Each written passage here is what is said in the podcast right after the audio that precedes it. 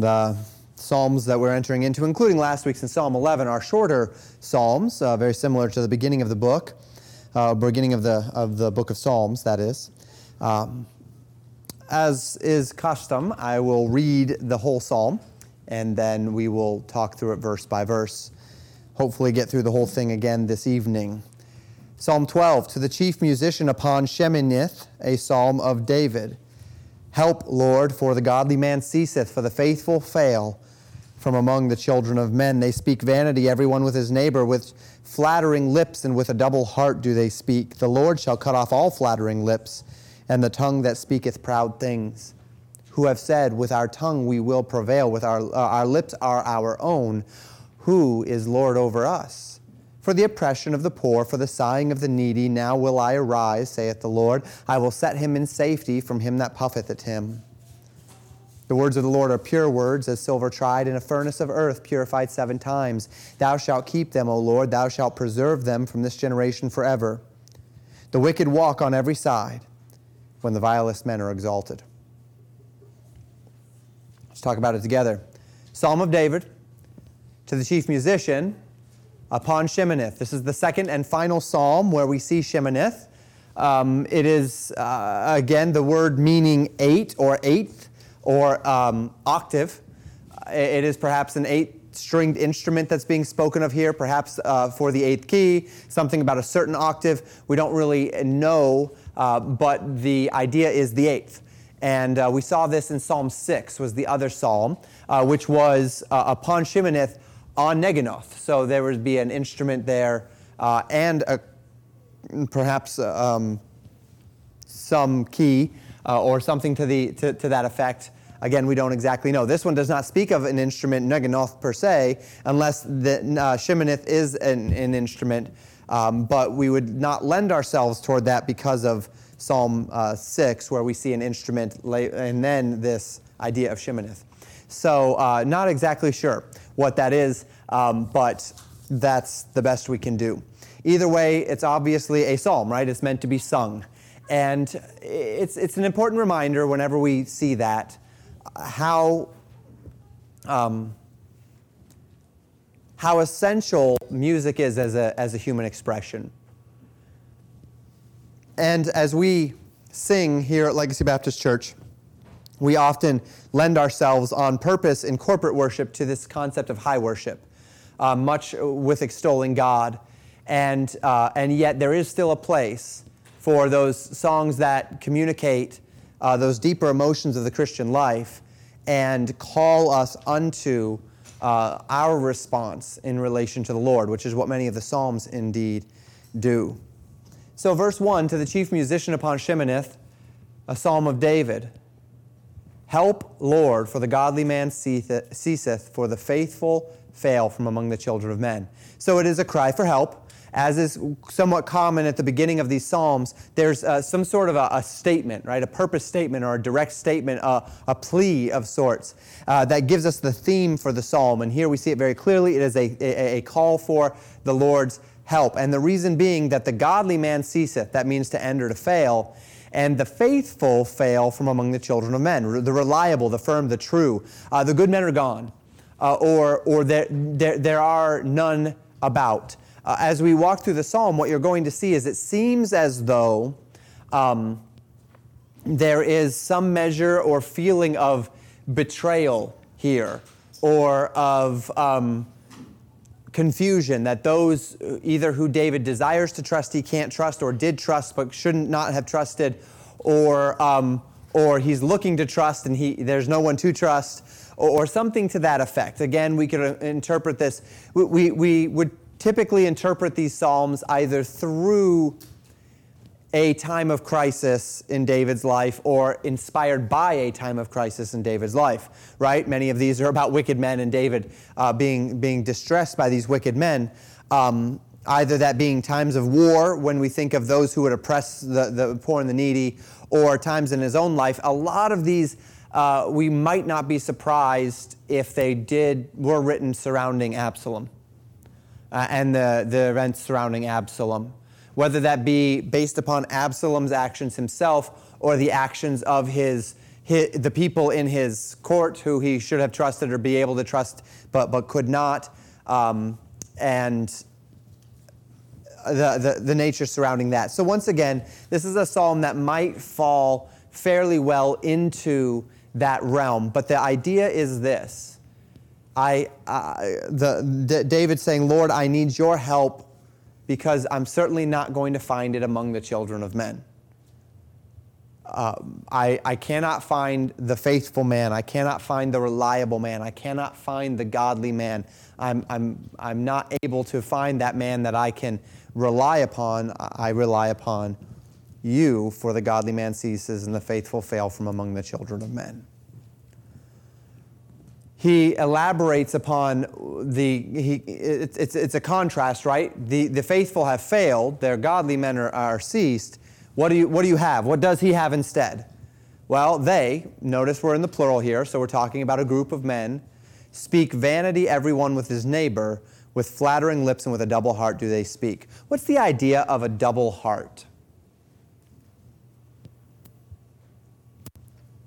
James speaks of a double mind, similar concept. What does it mean to have a double mind or double heart? Sam?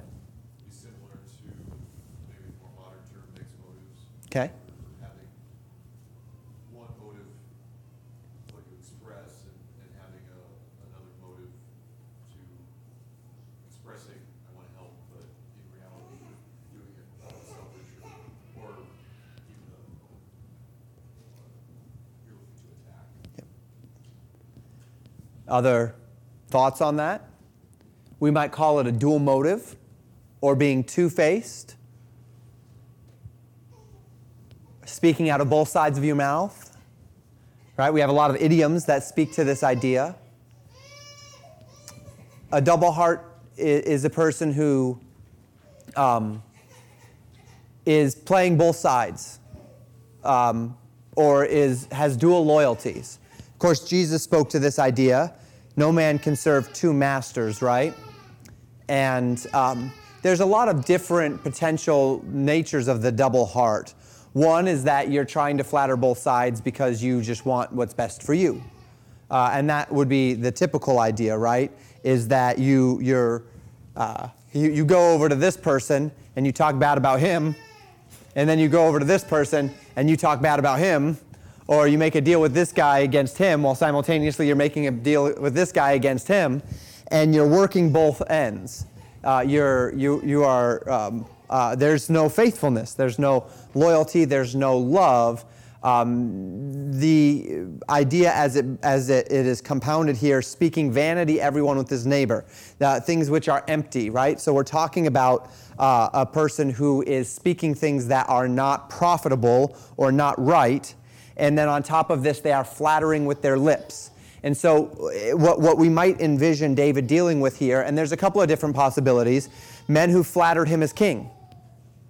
One of the things that is very frustrating for people who are in authority or people who have power or people who have influence or people who have honor is the people who will gather around them simply because of who they are, right?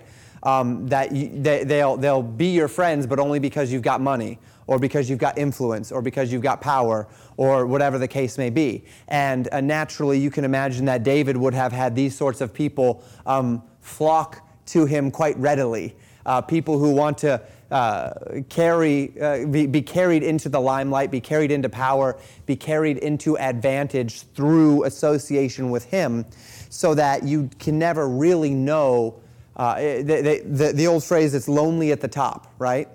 And the concept of it being lonely at the top is who you go to that's not just your friend because you have power or because you have money or because you have influence or because of who you are. You know, when you lose it all, then you know who your true friends are, right? But who do you trust when you're in that? It could also be men who flatter against David, right? And this would be the Absalom idea. Absalom stole the heart of Israel away from David, right? The Bible tells us because he was very charismatic and he was a strong, handsome, charismatic guy, and he was well-spoken, and he stole the hearts of Israel. So it could also be that idea, or it could be both at the same time, hence the double heart, right? Could be the Absalom claiming love for his father while simultaneously conspiring to overthrow the kingdom of his father and kill him behind his back. It could be that sort of a idea. So they're flattering with their lips, they're speaking vanity with their neighbors, and they're speaking with this double heart, dual loyalty, dual purpose idea.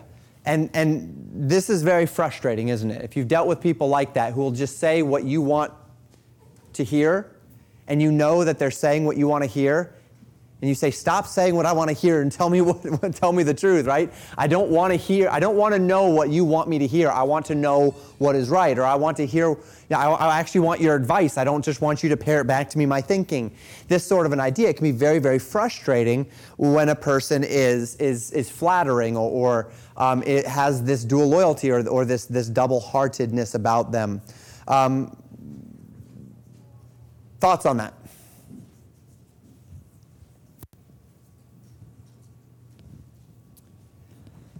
Now, in this case, as we'll see, David takes this very seriously. This is not just someone who is offending him, not just, "Oh, I really don't like that guy, God." But there is a deeper problem here, and we'll see that as we get a little bit further on. He will once again turn this idea to the oppression of the poor and the sighing of the oppressed. So once again, we will see some sort of a connection there, though naturally we do not know what it is. But in all of these situations, as we've seen in the Psalms, David is doing the same thing. And it's been nice going through this week after week after week, because it's calling us back to the same response. And it's that kind of response that we need to be having in our own hearts right now. We're in a somewhat hostile environment. The other thing I was thinking about talking through tonight was in relation to kind of a thing that had come up in the news this week about the nature of society and how they view, how we're viewing one another, and how do we as Christians respond to that. Again, we might talk about that next week. But David comes here in verse 3 and he says, "The Lord shall cut off all flattering lips, and the tongue that speaketh proud things." And he's going to expound upon the nature of these proud things. But we come again to this idea: God resists the proud but gives grace to the humble.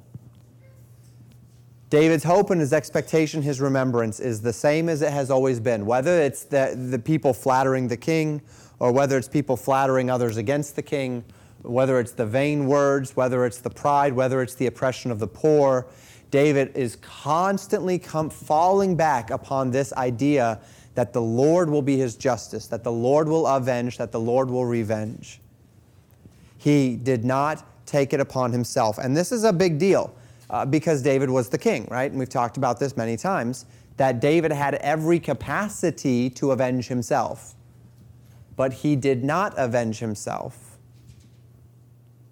And he did not avenge himself because the Lord was his hope and his expectation.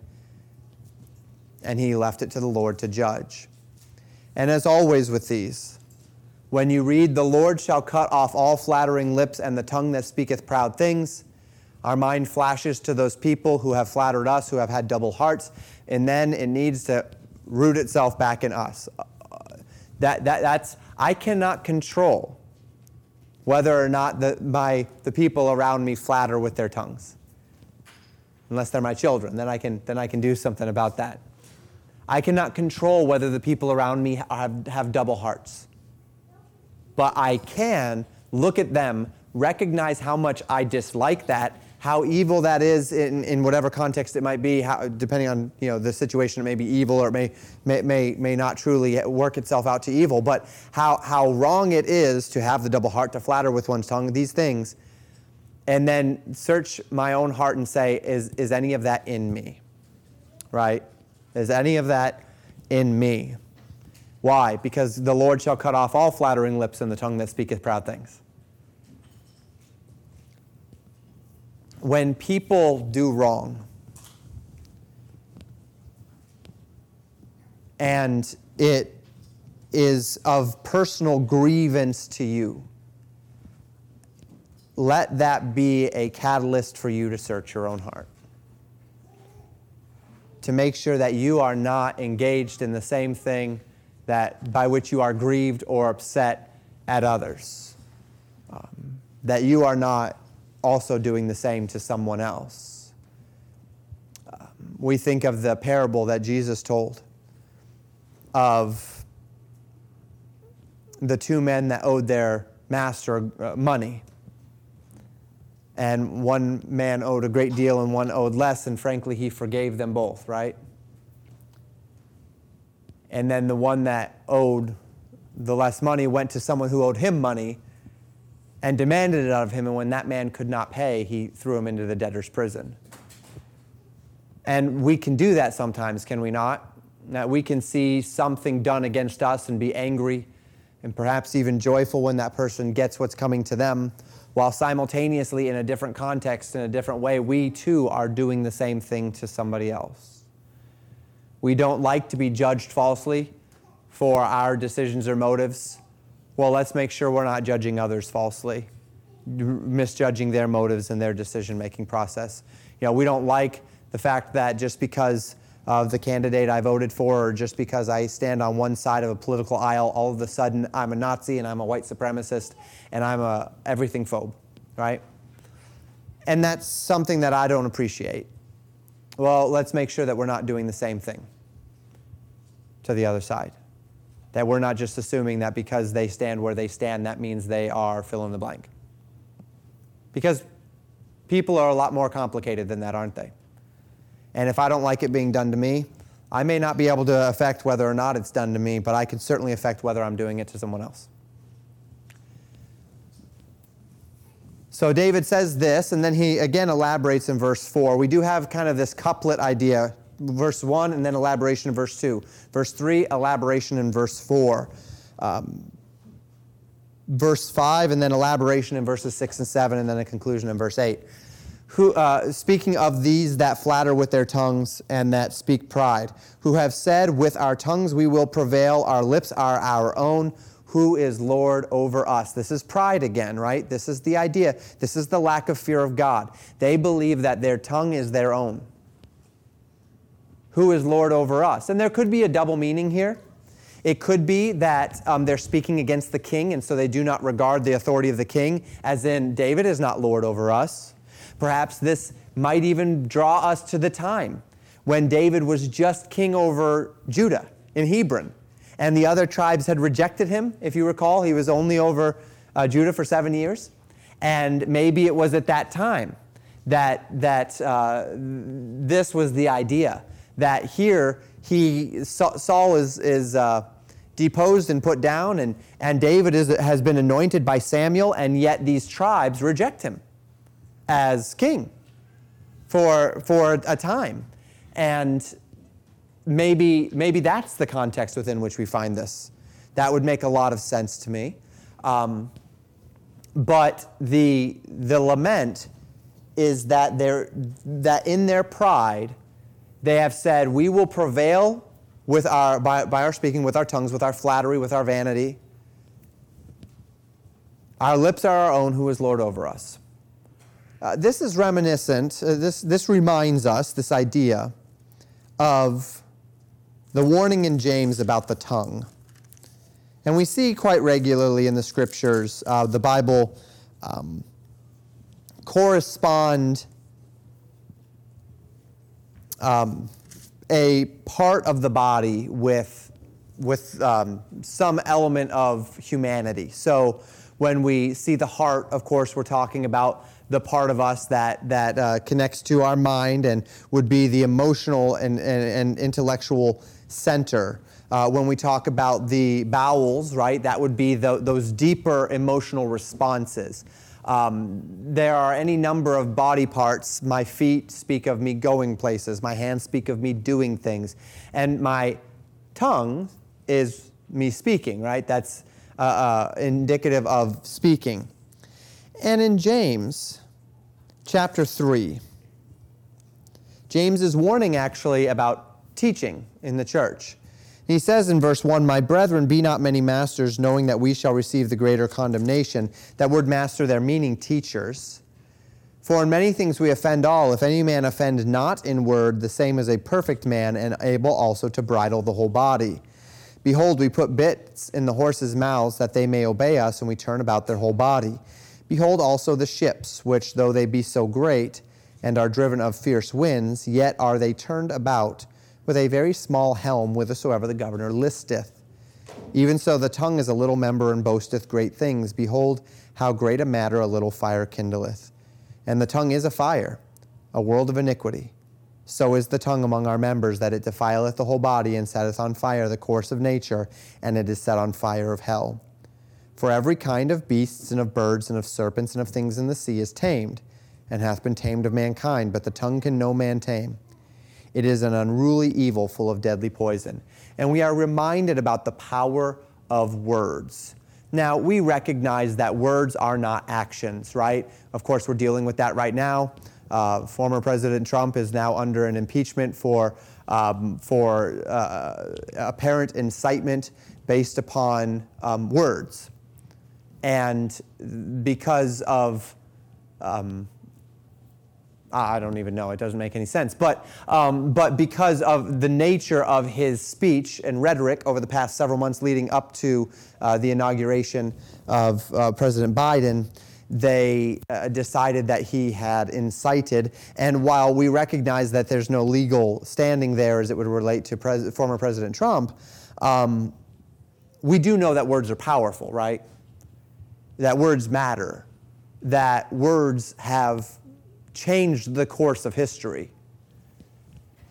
When we talk about the momentous points in history, we talk about some battles, but we also talk about speeches, don't we? We talk about times where men got up and spoke words, and it had a fundamental effect over others. We think of this, of course, in the political realm with, say, Reagan, Mr. Gorbachev, tear down this wall, right?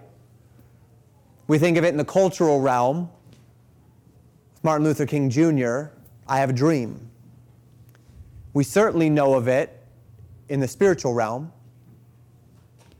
Jonathan Edwards, as he read Sinners in the Hands of an Angry God. We know the power of words. We need to remember, though, the power of words, the power of gossip, the power of flattery, the harm that these things can do. Also the power of positive words, of edification, right? The power of building people up. So that Ephesians 4:29 says, let no corrupt communication proceed out of thy mouth, but that which is good to the use of edifying, that it may minister grace unto the hearers. The idea there, edify, means to build up. So we are called to not let any corrupt, vile, broken down, empty communication proceed out of our mouth, useless. But rather, to allow those things that come out of our mouth to edify, to build one another up. It's a concept which James continues here. And I really would like you to think about what James is saying, because we're all guilty of this, especially in this time, in this era. And we need to think about it a little bit. He says this, the tongue can no man tame, it is an unruly evil full of deadly poison. Verse 9, therewith bless we God, even the Father. That's a good thing, right? The tongue is a wonderful thing by which we bless God. We come here and we bless God together in song, and we talk about how good God is, and we bless him, and we go home, and we pray to him, and we thank him for our meals. And then James says in the second half of this verse, and therewith curse we men, which are made after the similitude of God. So with the same mouth, we bless and honor God, and then we turn around and we curse those made in God's image. So James says, doth a fountain send forth at the same place sweet water and bitter? Can the fig tree, my brethren, bear olive berries, either a vine, figs? So can no fountain both yield salt water and fresh. It is an unnatural thing to think about the same source bearing opposite things, right? Salt water, fresh water, sweet water, bitter water, vines bearing figs, or fig trees bearing olives. Who is a wise man and endued with knowledge among you? Let him show out of a good conversation his works with meekness of wisdom. But if ye have bitter envying and strife in your hearts, glory not and lie not against the truth. This wisdom descendeth not from above, but is earthly, sensual, devilish. And he goes on to talk about the nature of making peace one with another. But he said this idea here, out of the same mouth proceedeth blessing and cursing. My brethren, these things ought not so to be. And that ought to live loudly in us, that idea. Because the proud man that flatters with his tongue says, with our tongue we will prevail, our lips are our own, who is Lord over us? But James makes it very clear that our lips are not our own. Ephesians makes it very clear that as believers, our lips are ordained unto edification, not unto corruption.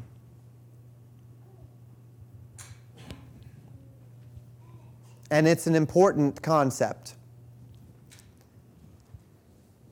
that we speak well. The old adage, right? If you don't have something nice to say, don't say anything at all.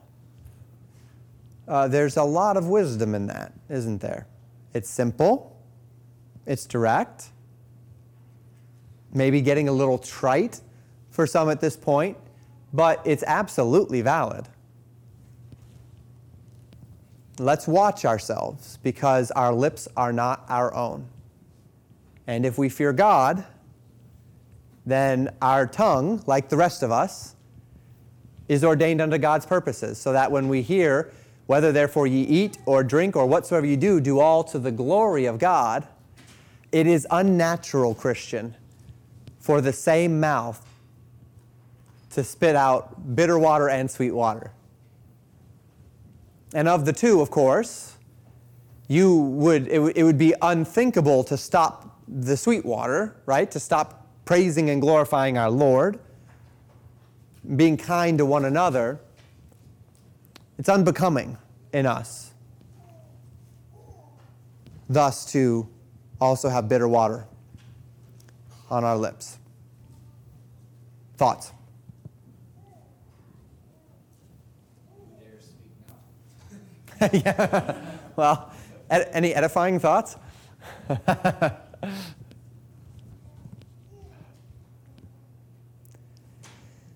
And this is what David is contending with.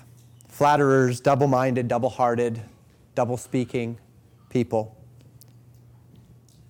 And we are reminded that they too have a Lord over them who will hold them accountable. Verse 5, for the oppression of the poor, for the sighing of the needy, now will I arise, saith the Lord. I will set him in safety from him that puffeth at him. This is the promise of God, right? David's heart is always turning back to the oppression of the poor and the needy. I write here that perhaps this is a part of what it meant that David was a man after God's own heart, that David understood the mind of God to the point that when David looked at the world, you know, when you start to recognize how God thinks, you start to see the world through that lens of how God thinks. That old song, for if once I could see the world the way you see, I just know I'd love you more perfectly. And, you know, the song, help me see this world, dear Lord, as though I were looking through your eyes, recognizing the suffering, recognizing the needs, recognizing these things. I was in a communication group today when the shooting happened, and we were starting to hear the news of it here in Buffalo. And there are things that run through your mind, right? And the first one is, oh no, another reason why they're going to take away our guns. But And then you say, okay, I wonder who it was. I wonder what side of the aisle he was on. But, you know, all of those thoughts are deeply defensive and human thoughts, aren't they?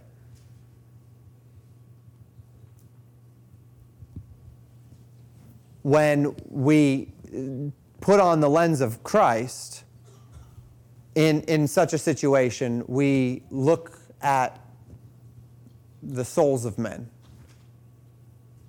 the pain, the suffering, the sorrow, the deceits of Satan, the twisting of a mind and of a soul to the point where such things can happen,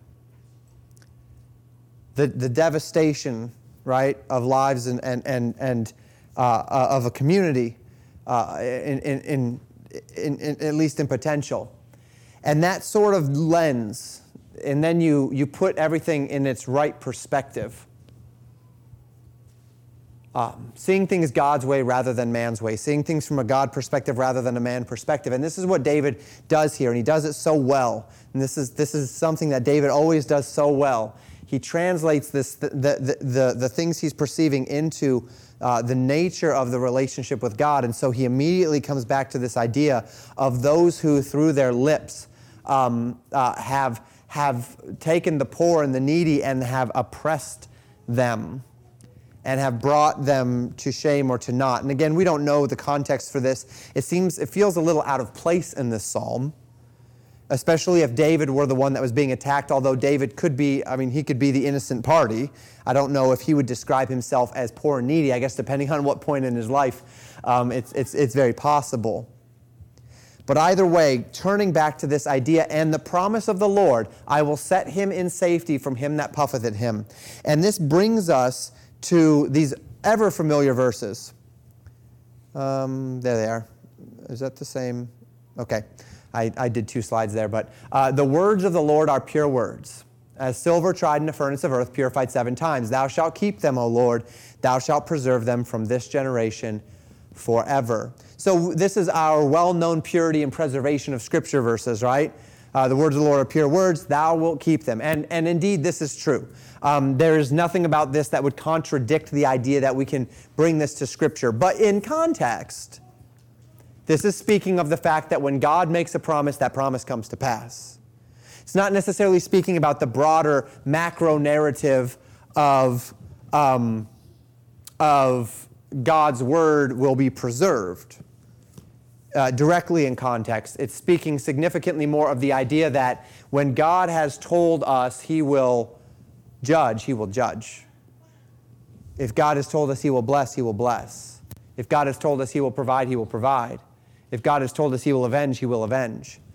And if we know this, then when a person is flattering with their tongues, when a person is proud, when they have no accountability over their lips, when they are being double-tongued, when I don't know who to trust, a lot of that going around today, right? Truth. Where is truth? I don't know. Everyone's lying. Everyone has their own agenda. There is no truth, right? The only thing that I can rely upon is the Word of God, because everything outside of that, there's no reliability whatsoever. And yet, through all of that frustration, this is what I know. God will judge the righteous and the unrighteous alike. That the words of the Lord are pure words, that I may not be able to rely upon the words of men, but I can rely upon the words of God. Do you notice that contrast between man who flatters with his tongue, man who is double-hearted, and God who is like a rock? That's a contrast here which we do not want to miss. That God's word, God doesn't flatter with his tongue. God is not double-hearted. God's not going to say one thing and do something else out of an ulterior motive. God is not playing both sides. God is God, standing in the heaven, shining a light, and all who come to that light will in no wise be cast out, right? And I can trust it, and I can believe it, and I can rely upon it, unlike all of those people and information sources around me. And again, that doesn't mean that you can't rely on anyone. I'm not trying to make you cynical, nor is David here. It's not that, I can't trust anybody. No, I trust you, and you trust me, but that doesn't mean I'm not going to fail you, and that doesn't mean you're not going to fail me. Because we're human. God will not fail. And of course, the picture here of God's words is the picture of the smelting process, right? The idea of a purification of metal, of gold or of silver. Specifically here, silver. Tried in the furnace of earth, purified 7 times. That word 7 can certainly be taken literal and oftentimes is, but can also be the idea of perfection, right? It's 7 days in the week. There's the 7 years of the tribulation. We see 7 regularly used in the scripture as a number of completion. How many times should I forgive my brother? Till 7 times? No, till 70 times, 7 times, right? All of these ideas being an idea of completion or perfection. And that idea there, meaning that God's words are full, complete, utterly pure. And in that, God will keep them. And notice this idea that will preserve them from this generation forever. And we've talked about this many times, that though it may not be today that the man that flatters with his tongue will get his judgment, it will come. In this life or the next, God's justice will prevail. Thoughts?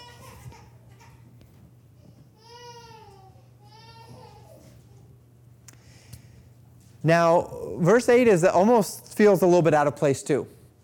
This direct statement, the wicked walk on every side when the vilest men are exalted.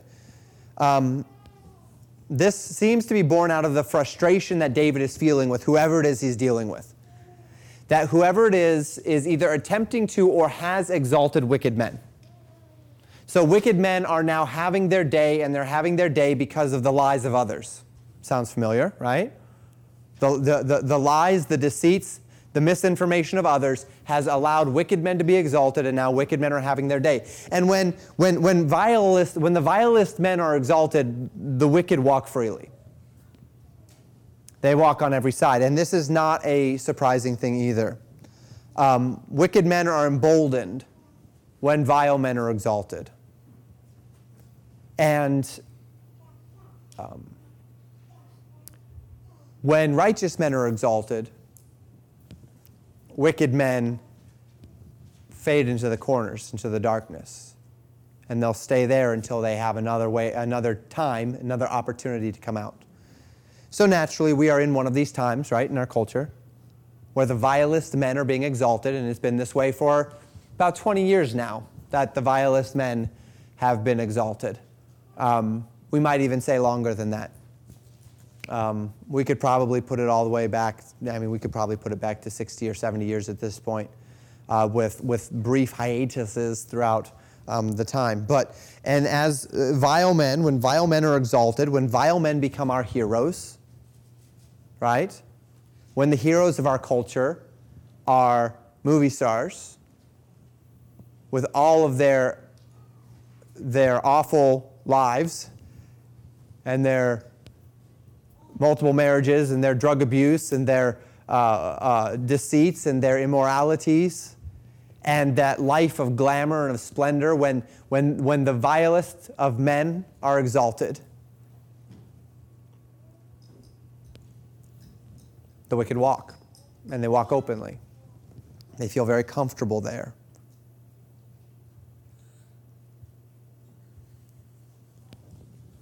So what's the solution? Well, we already read it, right?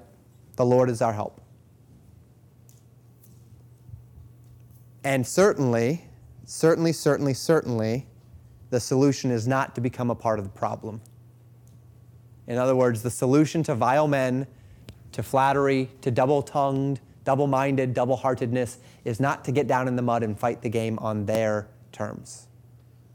Well, if you're going to lie, I'm going to lie too. Well, if you're going to sensationalize, I'm going to sensationalize too. Well, if you're going to flatter against me, I'm going to flatter against you.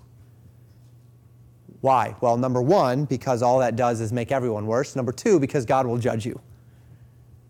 God does not have a little pragmatic get-out-of-judgment-free card for those who are only giving a person what they got, right? That's not how it works. Well, he did this to me, so I get to do it back to him. That's justice. Well, not in God's eyes. And so we're called once again to watch our tongues, guard our tongues, guard ourselves. This verse is a verse that we can't do a whole lot with other than identify and recognize what's going on, right? And to know what to expect, that when vile men are exalted, wicked men walk on every side.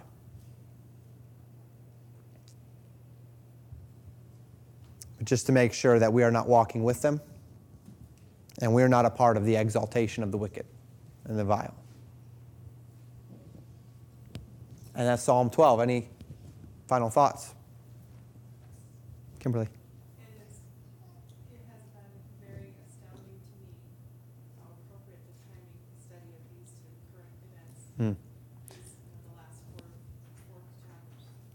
Yeah. Yeah, I didn't expect that, although I probably should have, as it relates to the early Psalms and our point in history. It's actually quite astounded me, too. Every week I thought, well, this is relevant. But don't ignore that. Because what God has done is He's laid upon my heart a set of study that will anchor us into that which is right in a time where everything seems wrong. It keeps us from drifting into the kind of dark place that a great deal of people on our side of the aisle are in right now. And we remember who God is, and we are anchored in that. Sarah.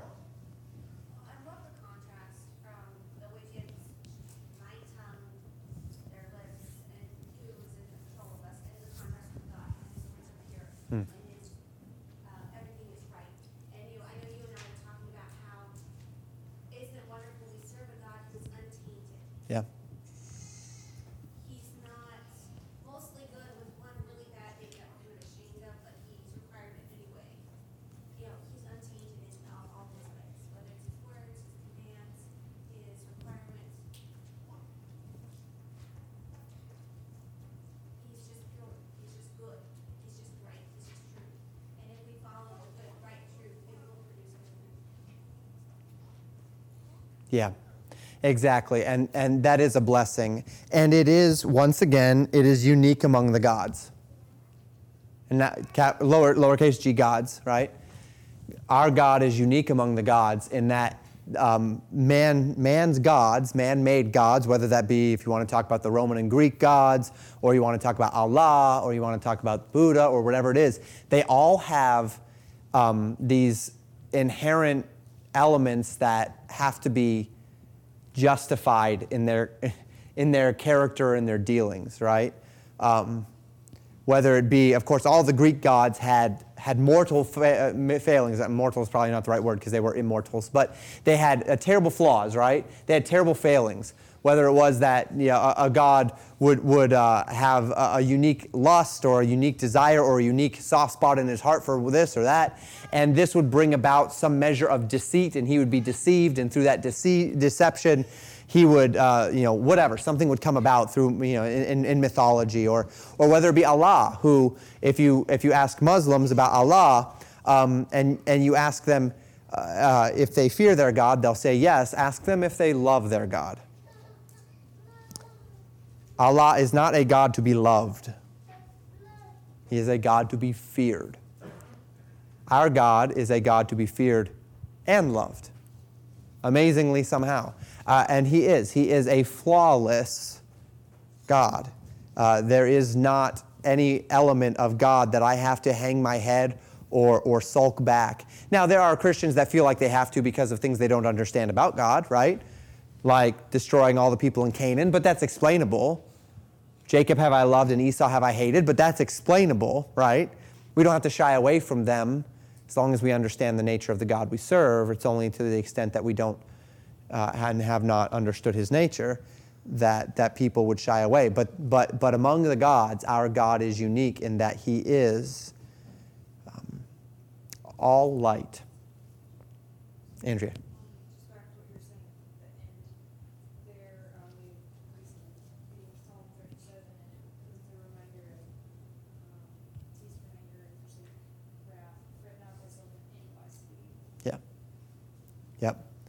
Yes, cease from anger, forsake wrath, fret not thyself in any wise to do evil.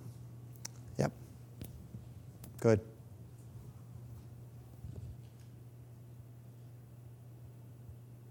Final thoughts. So let's guard our tongues.